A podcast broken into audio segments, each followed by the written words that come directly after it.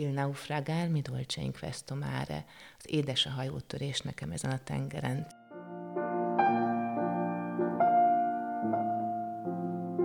Félúton, ez a címe Srenkrita Anna művésztanár festőtárlatának, amely a Pelikánfészek padlás galériájában látható Székesfehérváron. Van úgy, hogy az ember életkorából fakadóan számvetést tart, ha félúton jár. Ám az utazás utáni vágyból, vagy éppen egy úti élményből is születnek alkotások, de a művész az alkotói lét keresésében is folyamatosan úton van, Bajas Renkrita Anna. A Gorzium Gimnázium Szakgimnázium és Technikum művésztanára, a Kondorkör egyik művészeti vezetője Félúton című kiállításában mutatja be, hol tart ő saját útján. És a képekhez most hang is kapcsolódik. Szeretettel köszöntöm Renkrita Annát, az ÖKK KK Podcast stúdiójában. Köszönöm szépen, hogy elfogadtad a meghívást, és beavatsz bennünket, hogy hol tartasz te most félúton, hogyan is született meg ez a tárlat, mi is ez az út, amint te jársz. Nem is tudom, hogy hol kezdjem így hirtelen. 20, 20 alkotás, ugye azt mondtad, körülbelül 20 körülbelül alkotás. 20 alkotás ö, található ezen a kiállításon, és, ö, és tavaly született meg bennem a, a, a vágy arra, hogy újra önálló kiállításban megmutassam azt, amit csinálok. Körülbelül tíz éve, több, azt hiszem több mint tíz éve, sőt, 13 azt hiszem, amikor az utolsó önálló kiállításom volt. És hát jöttek a gyermekek, aztán visszakapcsolódás a munkába, öt évig teljes állásban a három gyerek mellett, és így nem nagyon volt lehetőségem rá. És amikor tíz évvel ezelőtt művészetterapeuta csoportársammal, barátommal elmentünk Pinke Miklósnak a Kondor körébe, hogy egy kicsit felelevenítsük Hát egyrészt a közös élményeket, másrészt, hogy újra legyen egy ilyen kinevezett idő az alkotásra, akkor kezdtem el újra tudatosan hétről hétre dolgozni. És ennek a kiállításnak egy része az a kondorkörben született munkákból van. Egyébként kilenc évvel ezelőtt Pinke Miklós átadta a szakkörnek a vezetését, ami egy nagyon nagy megtiszteltetés volt számomra, vagy számunkra. Két kedves kollégámmal vezetjük ezt a szakkört, és, és hát ha lehetőség van, akkor, akkor leülök én is alkotni. Úgyhogy ez az egyik része, és három évvel ezelőtt munkahelyet váltottam, és a Gorzium Gimnázium, Szakgimnázium és Technikumban vagyok most, félállásban, ahogy én szeretném, és így van hetente több olyan napom is, amit ha a munka engedi, ha a családi programok engedik, akkor ö, alkotásra tudok fordítani. Szerencsére egy nagyon ö, szerető és támogató család vesz körül, a nagyszülőkre is nagyon számíthatunk, férjem is nagyon partner ebben, úgyhogy ö, egyre több időm van alkotni. És az is egy inspiráció volt, hogy tavaly, amikor a Petőfirok előadása készült, és Lőrinc Zsuzsa, akivel a színház, a Diák Színpad és az Atlantis program kapcsán kerültem e, ismerettségbe, ő megkért minket, hogy a Kondorkörrel egy kiállítással kapcsolódjunk a Pelikánfészek Padlás galériában. Úgyhogy tavaly őszre, a premierre készültünk egy ilyen kiállítással. Akkor a helyzet úgy hozta, hogy a, a főpróba időszak, amikor is, vagy a próba időszak, amiben a diákjaink inspirációt gyűjthettek volna, az egybeesett a felsőoktatási felvételiükkel, úgyhogy aztán, mivel nem nagyon sok kondorkörös tudott bekapcsolódni, ezért a gorziumos diákjainkat is bevontuk ebbe a dologba, és egy nagyon jó kis kiállítás alakult ebből, és hát nagyon megtetszett a tér. És akkor utána megkérdeztem Zsuzsát, hogy van-e mód arra, hogy akár nekem is legyen ott kiállításom, és aztán amikor ezt így megbeszéltük, utána azért még motiváltabban elkezdtem otthon is a kondorkörös akt félig meddig tanulmányoktól eltérő saját munkák készítésére. Egy picit, hogyha segítünk a hallgatóknak abban, hogy bejárjuk virtuálisan a kiállítást, mivel dolgoztál, milyen technikákat használtál, illetve mik jelennek meg a képeken? A kiállításnak a nagyobbik részét azok a munkák teszik ki, amik valóság után készült aktrajzok. A kondorkörben lehetőségünk van élő modell után rajzolni, ez egy nagyon nagy előnye ennek a szakkörnek. ezért vidékről is járnak hozzánk felvételére készülő fiatalok. És azok a munkák, amiket én készítettem, azért a tanulmánytól azt gondolom, hogy egy kicsit eltérnek, tehát akár technikailag, akár abban, hogy hova helyezem a fókuszt, hogy nem annyira törekszem a pontos valóság leképezésre, hanem inkább próbálok egy, egy hangulatot, egy atmoszférát megragadni, vagy, vagy a karaktereket, vagy a mozdulatban rejlő tovább gondolhatóságot. Pasztellel, olajpasztellel és szénnel készültek ezek a munkák, főleg színes munkák, és gyakran dolgozunk színes papírral a szakkörben. Ez egy nagy könnyítés. A, diákok felvételi helyzetben fehér papírra kell, hogy dolgozzanak, de e, akkor, amikor mindössze 3x 45 perc áll rendelkezésre, és mondjuk két figura ott van, két egész alakot megjeleníteni, és hogy az anatómus is legyen, szoktunk kínálni nekik jó kis színes tónuspapírokat, és én is szívesen használom ezt, mert akkor a háttérre egy kicsit kevesebb energiát kell fordítani. De sokszor olyan is van, amikor a figura ugyanott van, de a háttér, a környezet, vagy a millió, vagy a, a, az az egész hangulat, az így a kettőből adódik össze. Úgyhogy én ezt így nagyon élvezem, az ember abszolút a kedvenc témám.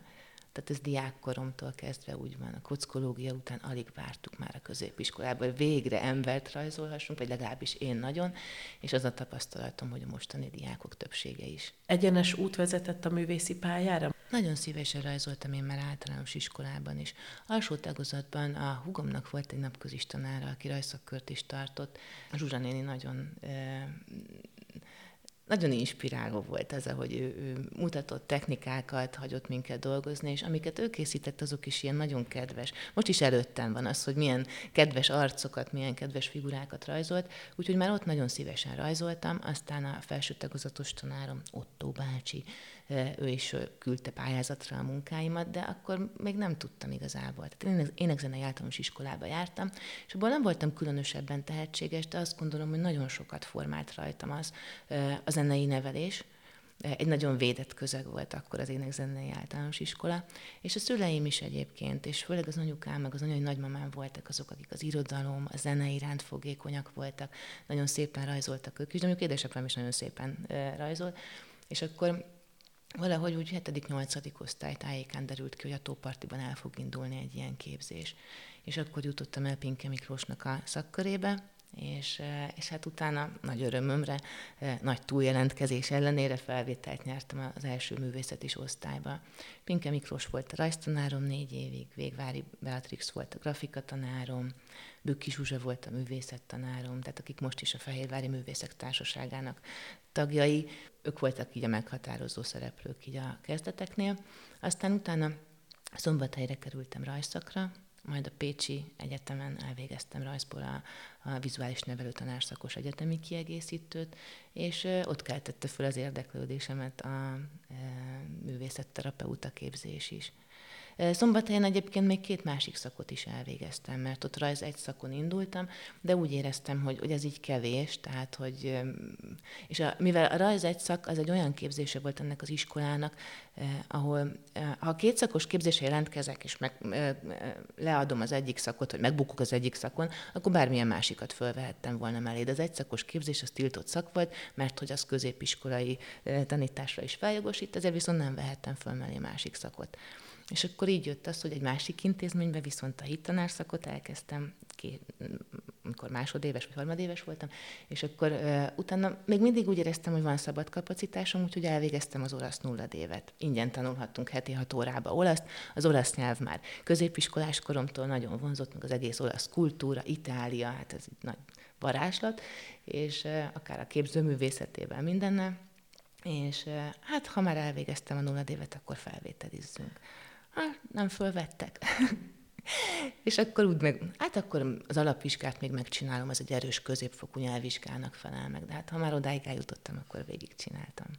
Jó, azóta sok év eltelt, tehát erősen fel kéne eleveníteni, de olyan érdekes volt az is, hogy tíz hónapos olasz nyelvtudással már csapatkísérő tolmács voltam egy diák olimpián. Tíz éves német nyelvtudásommal nem bírtam megszólalni. Tehát a motiváltság, ez egyébként a tanításban is utána így látom, hogyha valaki valamire motivált, akkor szárnyal, akkor százszor könnyebben mennek a dolgok. És az, hogy, hogy a tanári pályát választottad, mellé, vagy, vagy együtt a tanári pályát, tehát hogy, hogy sosem gondoltál úgy, hogy te abszolút egyéni alkotó, tehát úgy művész legyél, hogy csak ezt csinálod? De volt ilyen vágyam. Tehát 18 évesen a színművészetére is, meg az iparművészetére is jelentkeztem. És hát elsőre nem vettek fel. Az iparművészeti többször megpróbáltam, és ott volt is olyan, amikor egy ponton múlt, hogy éppen nem vettek föl. De aztán utólag azt gondolom, hogy semmi nem történik véletlenül. Ez egyébként hitemből is fakad nyilván, hogy azért a gondviselés működik, és, és hogy így elfogadom azt, hogy, hogy ez egy másik út, és hát ha belegondolok, akkor most a diák színpaddal a színészethez, vagy a, a színházhoz való kapcsolódásom ott van, és hát a, a művészet az meg akár a kondorkör alkotók körével bejött, akár azzal, ahogy, ahogy nagy örömömre szolgál azt, hogy fiatalokat lehet terelni erre a pályára. És az is egy hihetetlen dolog, hogy ahova engem akkor nem vettek föl, oda már több diákot sikerült úgy felkészíteni. Olyan szakra is, amiről azt se tudtuk, hogy micsoda, mert van ilyen, hogy design kultúra például most, ami egy új szakként indult az elmúlt években, és most már két diák van ott, aki, akihez így kapcsolódtunk. És a tanulmányaid után, mikor visszatértél Székesfehérvárra, akkor, akkor, a, akkor először az első Istvánba kezdtél el tanítani, oda kerültél, és akkor ott, hát ott, ott már rögtön volt kapcsolódás a drámához is, a drámajátékhoz. Nem rögtön, de majdnem rögtön. Mert hogy a, az első évben, amikor rajszakkört tartottam, akkor azt figyeltem meg, hogy a rajszakkörösök egy része az nem különösebben jó rajzos, és nem is annyira érdekli ez a vonal, de bejár a szakkörre a társaság miatt, a kapcsolódás miatt, és, és azt láttam rajtuk, hogy, hogy annyira kéne valami olyan, olyan dolog. És hát én szavaltam általános iskolás koromban, sőt középiskolás koromban is rendszeresen. Bobori Zoltánnak a látókörének voltam tagja, gyönyörű előadásokat csináltunk így az ő vezetésével. Úgyhogy ilyen módon azért volt ehhez valami tapasztalatom, és akkor egy magyaros kollégával akit sikerült meggyőznöm, így elindítottuk a, az első Istvánban a diák színpadot. Nagy örömömre szolgál, hogy még mindig működik, tehát hogy azóta is van folytatása és aktív. Aztán a Topparti gimnáziumban ö, megkaptam a lehetőséget az ottani diák színpad vezetésére, és akkor már az Atlantis programba is ö, bekapcsolódtunk, illetve már az előttem levő kolléga is részese volt ennek a dolognak, és a Gorziumban pedig szintén én indítottam el a diák színpadot tavaly, és nagy öröm, örömömre szolgál az, hogy rendkívül lelkes és motivált fiatalokkal tavaly már egy nagyon jó, komoly produkcióval sikerült nekünk is az Atlantis programba bekapcsolódni. A hited meg a lelkesedésed az folyamatos, és hogy tudod ezt átadni a gyerekeknek? Hogyan lehet őket megszólítani? Ha én szeretem őket, ha én hiszek abban, hogy mindenkiben ott van valamilyen fajta tehetség, hogyha ha én nem akarom rájuk erőszakolni az én elképzelésemet, de, de fogékonyan teszem őket arra, hogy meghallgassák, befogadják azt, amit át akarok adni, az a tapasztalatom, hogy még a, a legellenállóbb gyereket is be lehet vonni. Tehát én azért nagyon sokáig tanítottam úgy, hát most az első István szakközépiskolában marketinges és közgázos osztályokban tanítottam. A rajz az egy századrangú dolog volt nekik. Sajnos kivezették a, a képzésből a, a rajzoktatást, én ezért is jöttem el onnan. Tehát gyes után nem volt mire visszamenjek, mert hogy megszűntek a rajzórák, amit azért nagyon sajnálok, mert közben meg ez nagyon sokat adott nekik meg egyébként a diák színpad is. Tehát tavaly, amikor a Petőfirok kiállítás kapcsán posztoltam a Facebookon egy hírt, akkor oda kommentelték a volt diák színpadosaim, hogy gratulálnak, és akkor írtam, hogy de jó lenne látni őket, és egy órán belül megcsinálták a Messenger csoportot, és egy hónapon belül találkoztunk itt a belvárosban, és 10-11 diák összejött a 18 évvel azelőtti diák színpadból, és elmondták, hogy ez nekik mennyit jelentett, hogy ez a legjobb része volt az életüknek. Tehát, hogy igazából csak lehetőségeket kell nekik mutatni, és akkor beleállnak és csinálják. Én nagyon remélem, hogy, vagy hát úgy is érzem egyébként, hogy, hogy hogy sikerül így megszólítani őket, és Szeretném elmesélni, hogy most, hogyha ha ez az interjú befejeződik, akkor megyek a kiállításomat megmutatni a volt szombathelyi olaszos tanáromnak, aki, aki egy példa volt, tehát aki ahhoz, hogy én az olasz szakra kerüljek, ahhoz egy mondhatjuk azt, hogy, hogy ő, ő miatta kerültem oda. Volt egy nagyon kedves olaszos lakótársam, akivel bennültünk a kedvenc kávézónkba szombathelyen, és egyszer csak fölpattant, hogy hú, te jó ég, nekem most rohannom kell a Hofi szemináriumára, mert két hete nem voltam. De gyere be velem! De egy szót se tudok olaszul. És beültem egy másfél órás olasz irodalom szemináriumra, és az első egy órában csak olaszul beszélt a tanár, és úgy éreztem, hogy értem, amiről beszél. És utána fél órában összefoglaltam magyarul, és tényleg értettem. Mert két méterrel a föld fölött olyan lelkesedéssel beszélt az olasz irodalomról, hogy így, hát mondom, én így szeretnék tanítani, ha taníthatok. Tehát, hogy így és hát Hoffman Bélával fogok most találkozni, és megnézi azokat a képeket, aminek egy részét ő inspirálta azzal, ahogy Dante-ról beszélt, azzal, ahogy eh, Giacomo Leopardiról beszélt, úgyhogy van két olyan munkám is, ami kifejezetten eh, kapcsolódik ezekhez az irodalmi művekhez. Ezek egyébként hogy jelennek meg? Nehéz, mert most a folyamatba gondoltam bele, de egyébként uh, konkrétan hogy jelennek meg feliratként, tehát van idézet a képre írva. Azért, ha folyamatban uh, is beavatsz, az igen, is de a folyamatban. Uh, van kint három olyan kép a kiállításon, amihez még tervezek többet is készíteni. Van négy is, ami kapcsolódik, de azon három, három képen van felirat, és az egyik a barokszalonra készült, és az Artemisia Gentileschi-nek a munkájához kapcsolódó parafrázis. Ez a levegő témájú kép, van egy vizes témájú kép, ami pedig egy itáliai élményből merítkezik, amikor Szicíliában nyaraltunk a családdal, és az utolsó napon a lementem és futottam a tengerparton fél órát, először a napfelkelte irányába, aztán Taormina irányába, aminek nyilván van művészeti vonatkozása is, e, és utána bementem úszni a vízbe, és nem volt más, és a háborítatlan víz és a vízszíne, és én azt mondtam, hogy ezt így magammal akarom vinni, és a dolgos hétköznapokban úgy szeretnék így feloldódni ebben az érzésben, és hogy ilyen képet kéne festeni, ezt az érzést átadni a víznek a minősége, az áttetszőségével, ebben az oldottsággal. És akkor jöttem, és megint volt egy ilyen szalonpályázat, és mondom, akkor jön a, a vizes kép, és vizes kép. És elkezdtem festeni, és hát akkor már egy ilyen tanével indulós, sűrű időszak, és nagyon háborgó hullámokat festettem. Úgyhogy nagyon sok munkámba telt lecsendesíteni azokat a hullámokat, és belekerült egy-két figura, mindegyik egyébként belőlem inspirálódik, mert hogy a férjem közben paparazzót játszott, és így lesifotósként a szállás ablakából fényképezte azt, hogy én ott így gyűjtöm magamba az élményt a hazautazás előtt, és nagyon igyekeztem valahogy ezt a fajta oldottságot átadni. És annyira kapcsolódott hozzá Giacomo Leopardinak a L'Infinito című verse, aminek a Il naufragar mi dolce in questo mare, az édes a hajótörés nekem ezen a tengeren című mondatát ragadtam ki, amit szintén Hoffman Bélától e, ismerek, és e, Leopárdi egyébként nem a tengerhez kapcsolja azt a versét, de ettől függetlenül nekem valahogy a végtelenhez ez az élmény az, ami kapcsolódik.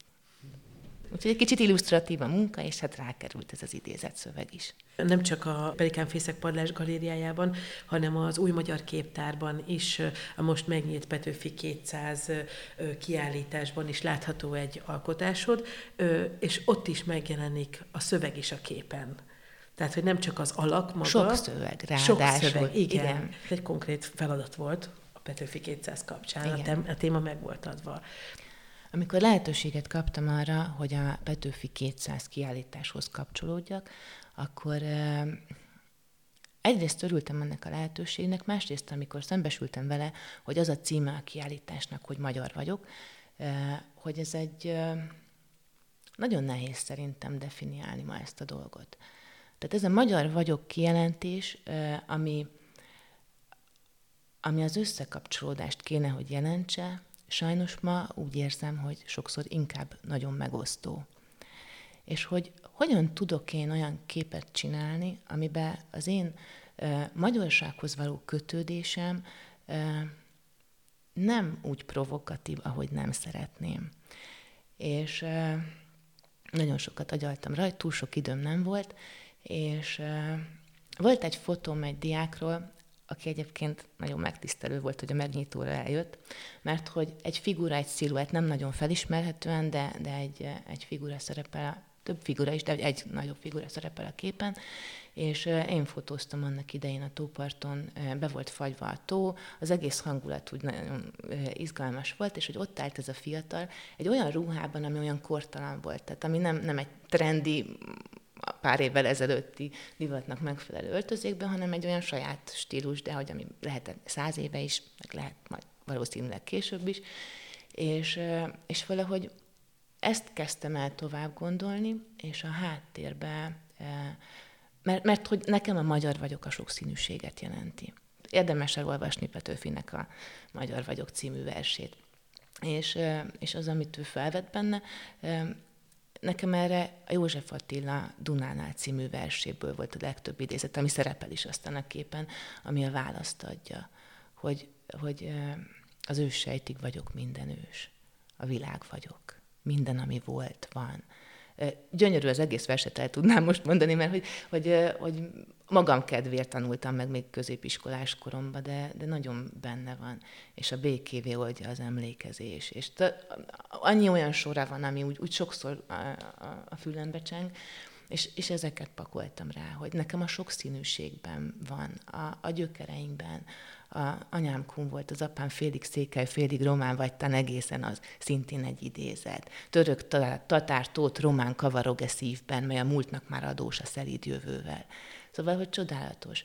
Meg egy Radnóti sor is rákerült, hogyha minden igaz, de hogy, hogy ezek azok, amik nekem a válaszok erre. És ami még érdekessége, hogy megjelenik ott a, a tó, befagyott tó közepén egy, egy csoport, ezek a fiatalok egyébként akkor éppen Petőfinek a János Vitézét próbálták. Tehát azokat a figurákat saját diák színpados fotóból vettem, és megjelenik rajta egy táncos figura, aki meg egy szombathelyi kedves ismerettség, iskolatársam volt, Házeszter barátnőm, aki erdélyi származású, de már Budapesten született, és jelenleg az erdélyi származású férjével Németországba élnek, és Rajasztáni táncol saját készítésű indiai ruhában.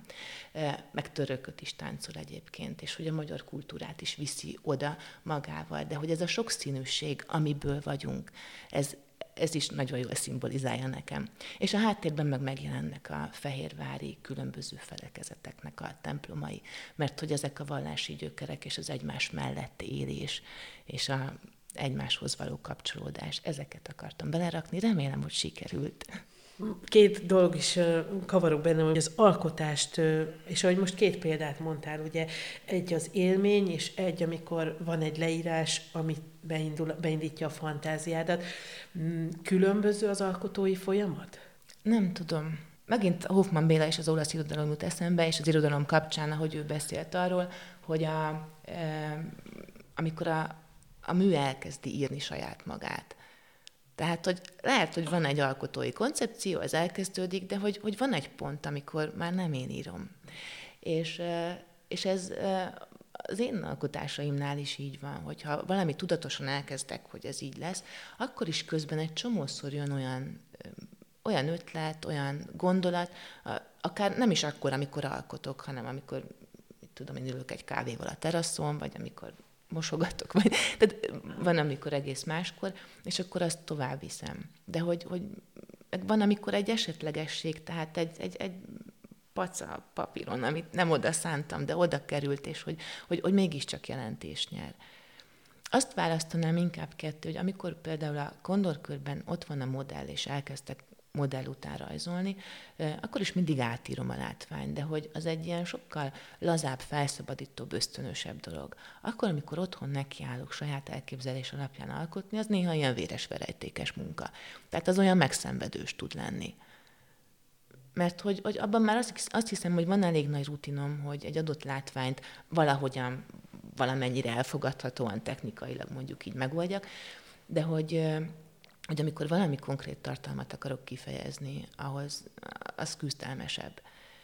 Hogy az, az hogy lesz arányba, hogy az kifejezi azt. És a másik az, hogy nagyon rossz a vizuális memóriám, ami nagyon fura lehet egy vizuális nevelőtanártól, de hogy a fejből rajzolást azt, azt ritkán használom. Tehát tudok fejből figurát rajzolni például, csak hogy olyan legyen, amilyenre szeretném, ezért nagyon sokszor használok saját fotókat így inspirációnak.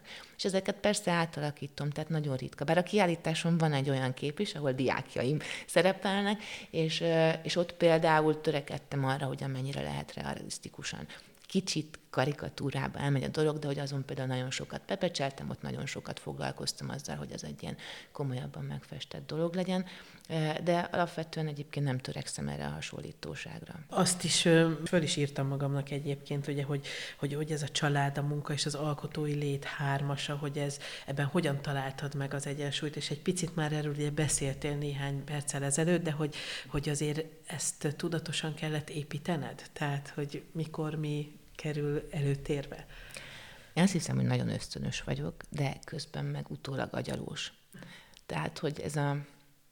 Ahogy egyébként a művészetterapeuta képzésben szembesültem vele, hogy a legtöbb lelki problémának a gyökere az az, hogy vagy a múlton rágódunk, vagy a jövőtől rettegünk, de hogy nem vagyunk benne az itt és mostban.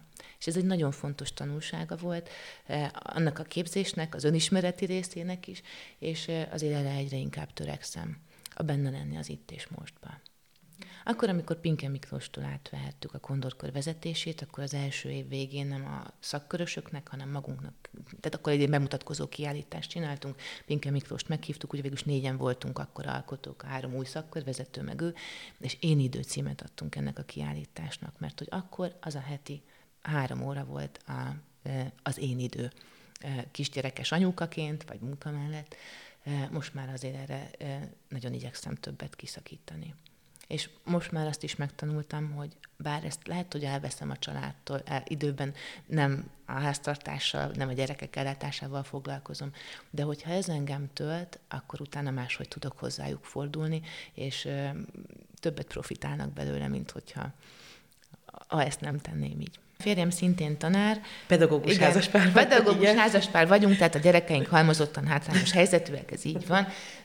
Erről ők biztos tudnának sokat mesélni de férjem földrajzbiológia informatika szakos, és most már nem is tudom, talán az ötödik éve tölt így igazgatóhelyettesként a Hermanban, ő az, aki a középfokért felel, a konzisokért és a, a közismeret, közismeretért, és nagyon lelkes, és bár ő maga nem művész, de nagyon fogékony is rá, tehát a zenei műveltsége az utóbbi pár évben is nagyon sokat pallérozódott, és egy csomó témához szerintem már egészen szakértő módon áll hozzá, és hát lelkesen látogatja is a növendékeknek a koncertjeit.